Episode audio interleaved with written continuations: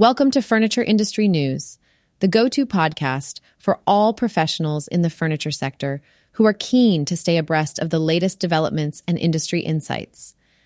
Every episode brings you carefully curated news stories that affect your business, providing understanding, analysis, and clarity in a complex and dynamic industry. Today, we delve deep into a range of topics that hold significant implications for the bedding and furniture markets. We will assess the operational revisions and reported losses from Leggett and Platt and consider the ramifications of these shifts on the broader industry landscape.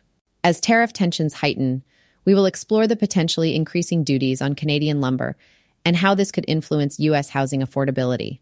The global supply chain continues to grapple with logistical challenges, and our conversation will lead us through the winding paths companies might take towards nearshoring to mitigate disruptors. We'll also tune into the evolving role of the sales representative in our current market, essential insights for anyone engaging directly with buyers.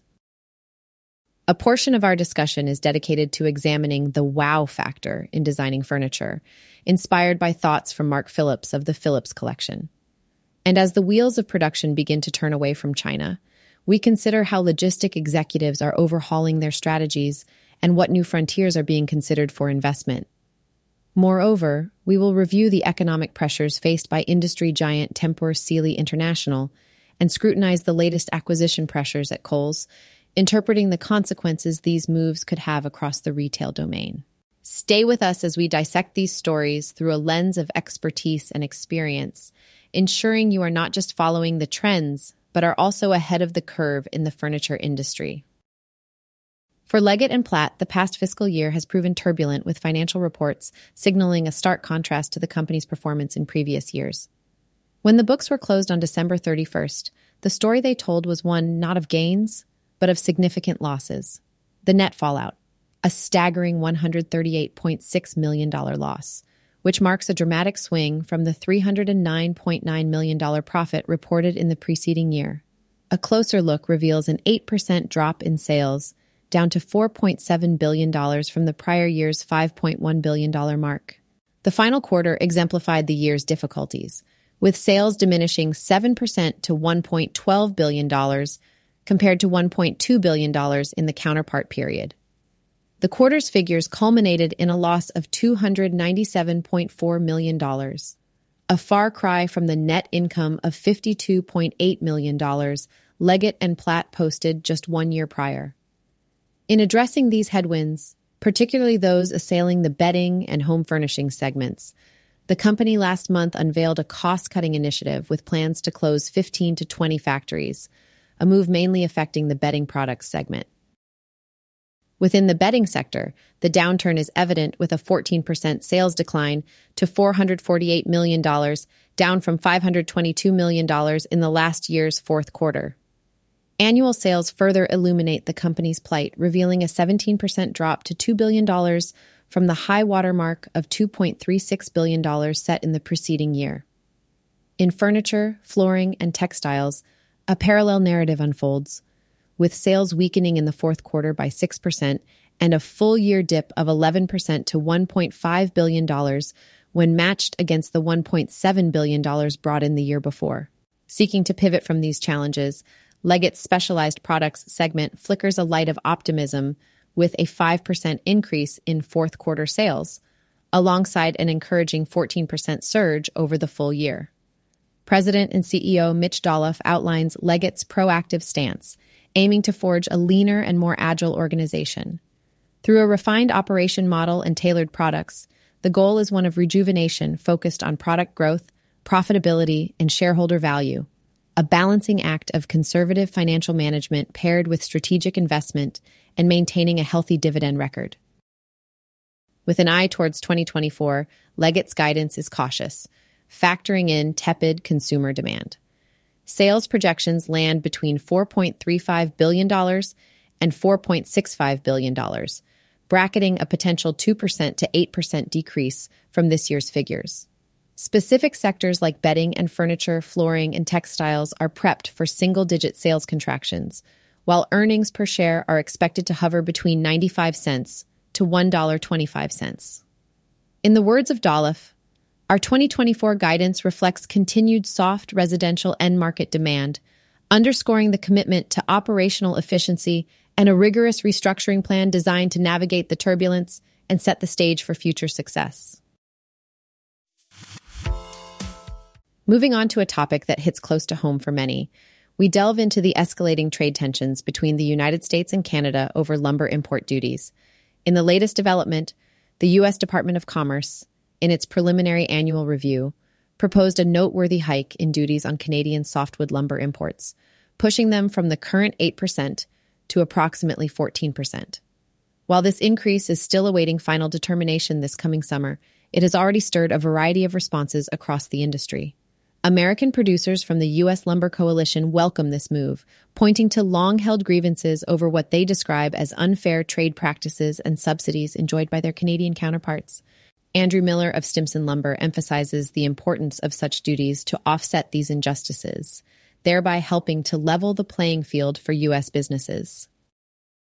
However, the National Association of Home Builders presents a starkly contrasting view signaling alarm over the potential effects on housing affordability. With the specter of tariffs acting like a tax on American builders and ultimately on homebuyers, the association implores the Biden administration to reconsider these tariffs, calling for suspension and a renewed bilateral agreement to fully eliminate such duties. Meanwhile, the reaction north of the border is predictably one of dissatisfaction, Canada's International Trade Minister Mary Ng rebukes these duties as unjust and damaging, highlighting the detriment to both Canadian producers and American consumers, especially in the context of an already strained housing affordability landscape. This issue embodies the intricate interplay between trade policies and market dynamics, and its implications extend well beyond immediate business interests. The potential near doubling of lumber duties embodies critical challenges it raises questions about international collaboration, the state of free trade, and the vital concern of making housing accessible for lower and middle income Americans. As industry stakeholders, we are all too familiar with the ripple effect that such decisions can have on production costs, consumer prices, and ultimately the health of the furniture and broader housing markets. As this trade dispute awaits a resolution, it is imperative for industry leaders to stay informed, to prepare for various scenarios, and to advocate for policies that will sustain both the competitive spirit and the well being of customers who rely on us. Whether these proposed duties will solidify into firm policy remains to be seen. One thing is clear the outcomes will be consequential, influencing strategies from manufacturing to market, and reigniting the debate over the critical balance between protecting domestic industries and preserving affordable housing. The shifting sands of global logistics continue to nudge furniture industry professionals towards a crossroads, steering them to weigh the merits of relocating production closer to home, a concept known as nearshoring.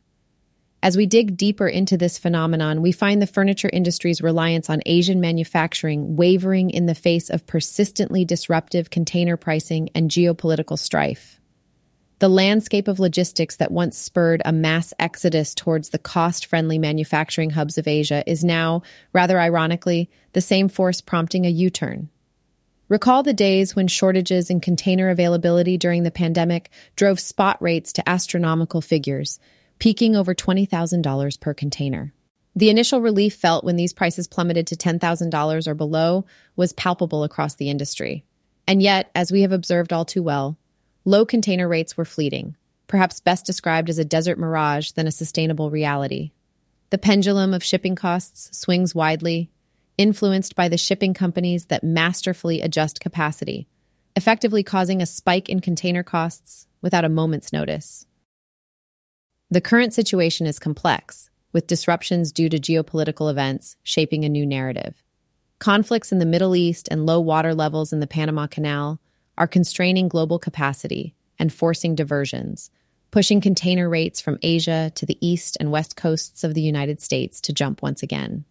While these price hikes are undoubtedly significant, context is key. They ascend from a low base point, rates that fostered a sense of comfort amongst industry players. But prudence dictates that such comfort is short lived. The timing of these changes is pivotal as the industry anticipates the onset of the spring market season, which could signal further rate escalations. Demand, in its temperamental nature, will likely influence shipping costs. But relying on demand's ebb and flow hardly constitutes a resilient strategy. The recent unrest in the Middle East, which we all hope concludes swiftly and peacefully, will also decisively impact shipping routes and costs. Logistics aside, businesses within our industry must devise strategies to cushion the aftershocks of these global upheavals. To nearshore or not to nearshore? That is the question posed to executives, with the answer hinging largely on company specific considerations and consumer expectations. But amid this quandary, one lesson stands paramount from our experiences. A diversified supply chain isn't just an operational preference, it's fast becoming an imperative necessity. Given this backdrop, we cannot help but spotlight the renewed interest in nearshoring. Are we witnessing a paradigm shift? Is the era of overwhelming reliance on transcontinental shipping drawing to an end? Only time will tell. But what remains clear is that the furniture industry is at the precipice of potentially transformative changes, underscoring the need for agility and foresight in an ever evolving market landscape. The landscape of the furniture industry is ever evolving, and with it, so too must the role of the independent sales representative adapt. This was the core of the conversation with John Pinion, the chairman of the International Home Furnishings Representatives Association. Pinion's tenure in the industry, which spans back to his formative years following his father on sales trips, gives him a unique perspective on the seismic shifts that have occurred since then, particularly pertaining to the needs of the retailers and the adaptability of reps. Retailers' demands are changing in this digital era, presenting both challenges and opportunities for sales reps. With the proliferation of online platforms, sales reps today need to be tech savvy, utilizing CRM systems, virtual showrooms, and social media to stay connected with clients and manage accounts effectively. The pandemic has only accelerated this shift as reps had to pivot quickly to remote selling, requiring a rapid upskill in technology to continue conducting business in a contactless world. Pinion underscores the importance of embracing new technology as it continues to develop and become more integral in the buying and selling process. Reps must be able to present products virtually, sometimes using augmented reality to help their customers visualize products in their intended space. This shift not only involves mastering new software, but also involves understanding how to translate the tactile experience of furniture shopping into a digital environment, a nuanced skill for any sales professional. Training has also taken a spotlight in this new era. With fewer opportunities for in person mentorship, experienced reps like Pinion are tasked with guiding new salespeople through digital channels. This adjustment involves not just the transfer of product knowledge, but the cultivation of customer relationships and negotiation skills in an increasingly online marketplace. Pinion furthermore reflects on the rise of e commerce and how it's transformed consumer behavior. Sales reps, he argues, must facilitate a seamless blend between physical and digital shopping experiences for their clients, helping them to navigate and integrate e commerce solutions that complement traditional retail models. Ultimately, Pinion's message is clear. The independent sales rep's role remains critical in helping retailers grow and navigate these uncertain times. As the landscape of retail continues to shift beneath our feet, the independent sales rep becomes not just a liaison between manufacturers and their retail partners, but a vital resource for navigating the tides of change in an industry that continues to be as dynamic as the designs it creates. In a world where innovation meets aesthetics, Mark Phillips, the president and CEO of the Phillips Collection, brought new insights into the art of furniture design in his recent appearance on the PBS program Side by Side with High Point University president Nido Qubein. Phillips, a stalwart figure in the design community, shared his philosophy on creating furniture that goes beyond mere functionality. Furniture that elicits a reaction of wow from those who encounter it. What is it that sets the Phillips collection apart in a saturated market? According to Mark Phillips, it's about harnessing the inherent beauty nature offers and channeling that into artful contemporary designs. The quest for the wow factor in furniture design is a commitment to create pieces that strike a balance between organic allure and utilitarian value. This is about more than just furniture, it's about creating a narrative, an experience, with every piece. During the show, Qubein delved into the motivation behind Phillips's distinctive design approach. Crafting furniture side by side with nature is not just about form, but also function, a dialogue between man and the environment. The Phillips Collection's work is not done in isolation. It's a collaborative tribute to the splendor and unpredictability of the natural world. Mark Phillips emphasized the significance of environmental consciousness in his design process. This is a man who not only takes from nature to inspire his work, but gives back as well. He recounted a heartwarming initiative involving schoolchildren in Thailand and the local community where they planted 6,000 trees. Such endeavors root the Phillips collection to a core ethos of sustainability and gratitude towards our planet. In conversation with Qubein, Phillips conveyed a powerful message about the transformative power of personal connections. When you invest time to truly know someone or something, it unlocks a treasure trove of inspiration. This philosophy underpins his design process, feeding the creative soul of his company and reminding us all of the value of taking a moment to appreciate the surrounding beauty.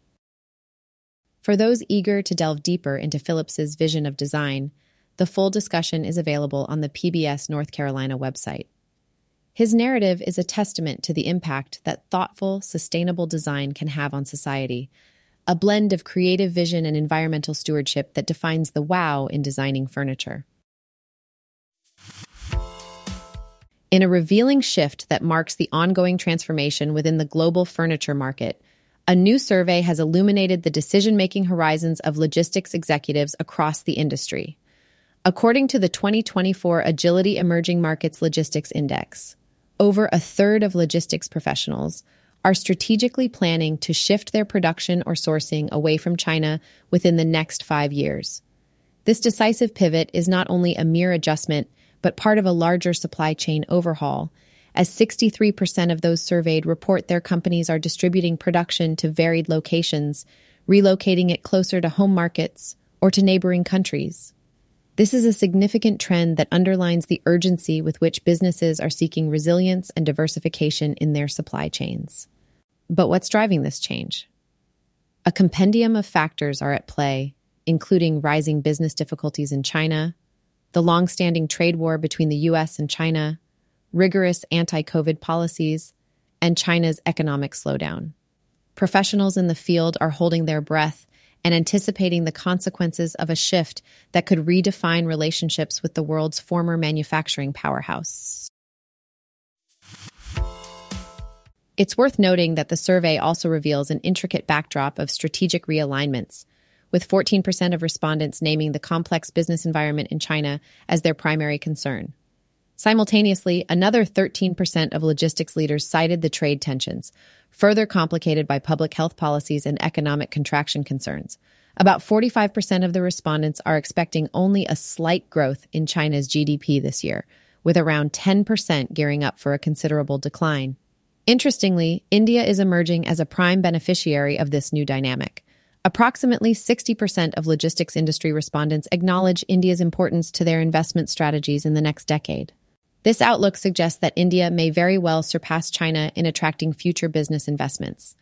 Despite continuous top ranking in overall score, China's magnetic pull on global supply chain investments is witnessing a gradual but potential realignment.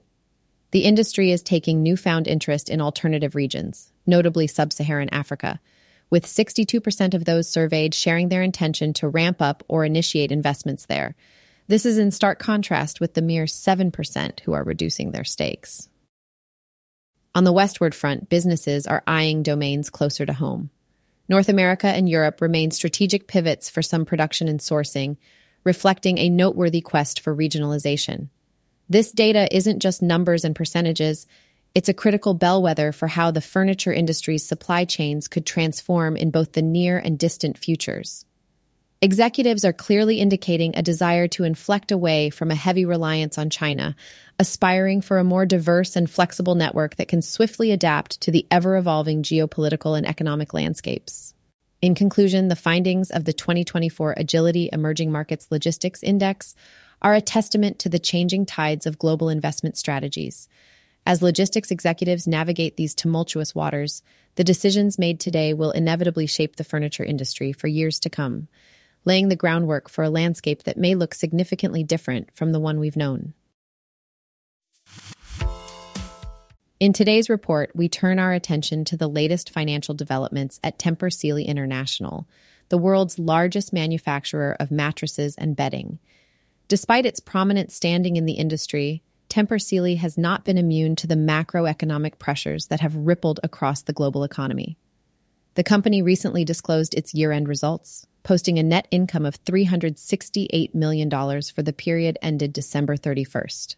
While at a glance, the figure suggests robust fiscal health, a closer comparison with the prior year's net income of $456 million reveals a significant drop of 19%. Such a decline in profitability underscores the challenges faced not only by Tempur Sealy, but by the wider mattress industry as a whole. Turning to net sales, the picture appears relatively stable, with a marginal increase of 0.1% resulting in sales of $5 billion for the full year. However, this seemingly steady stream of revenue belies the turbulence underneath, as we observed in the fourth quarter figures. During this period, net sales dipped by 1.4% to $1.17 billion from the concurrent quarter the previous year. One of the most affected areas within Tempur Sealy's portfolio is their North American operations, which saw a quarterly sales decrease of 4% to $895 million.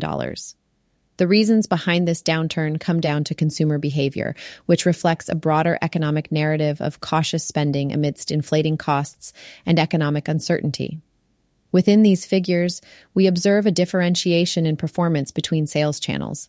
While wholesale sales fell by 6% to $763 million, the direct to consumer segment bucked the trend with a marked 11% increase, signaling a growing consumer preference for direct engagements. Despite these frictions, Tempur Sealy's international business managed to navigate the headwinds with more ease, posting a 8% year on year increase in the fourth quarter net sales. This highlights the stark contrasts in economic conditions faced across different markets. As we delve deeper into Tempur Sealy's strategies to weather this storm, we learn of their proactive measures to amend credit agreements, securing sufficient liquidity to support ongoing operations, and the upcoming acquisition of Mattress Firm. This move also signals the company's strategic resolve to position itself favorably for future consolidation and growth within the industry. CEO Scott Thompson commented on the company's resilience and expressed confidence that Tempur Sealy will outperform the broader bedding category. He attributed their ability to deliver solid financial results as a testament to Tempur Sealy's competitive advantages, which include product innovation, manufacturing capabilities, and an omni distribution platform. Looking ahead, the company has set guidance reflecting cautious optimism. For the year, Tempur Sealy projects an adjusted earnings per share of between $2.60 and $2.90, with anticipated low to mid single digit growth in sales. In conclusion, while the economic environs remain challenging, the company remains hopeful that the groundwork laid down today will solidify Tempur Sealy's leading position and drive future success once the market moves back towards growth. The industry giant's commitment to maintaining steadiness through strategic investments, restructuring, and efficiency improvements points towards a resilient approach in response to the ever shifting landscape of the global economy. As we pivot to our next business development, it's essential to monitor the frequent shifts in ownership and management, particularly in companies influential enough to sway market direction. Today, we examine the evolving situation at Kohl's, a prominent department store chain, currently at the crossroads of shareholder influence and acquisition strategies. It's a distinct sense of deja vu as Kohl's encounters pressure from activist investors, pressing the company towards the potentiality of acquisition canvases. Vision One Management Partners, quite newly founded in 2022 by Harper and former Carl Icahn associate Courtney Mather, is pushing for change.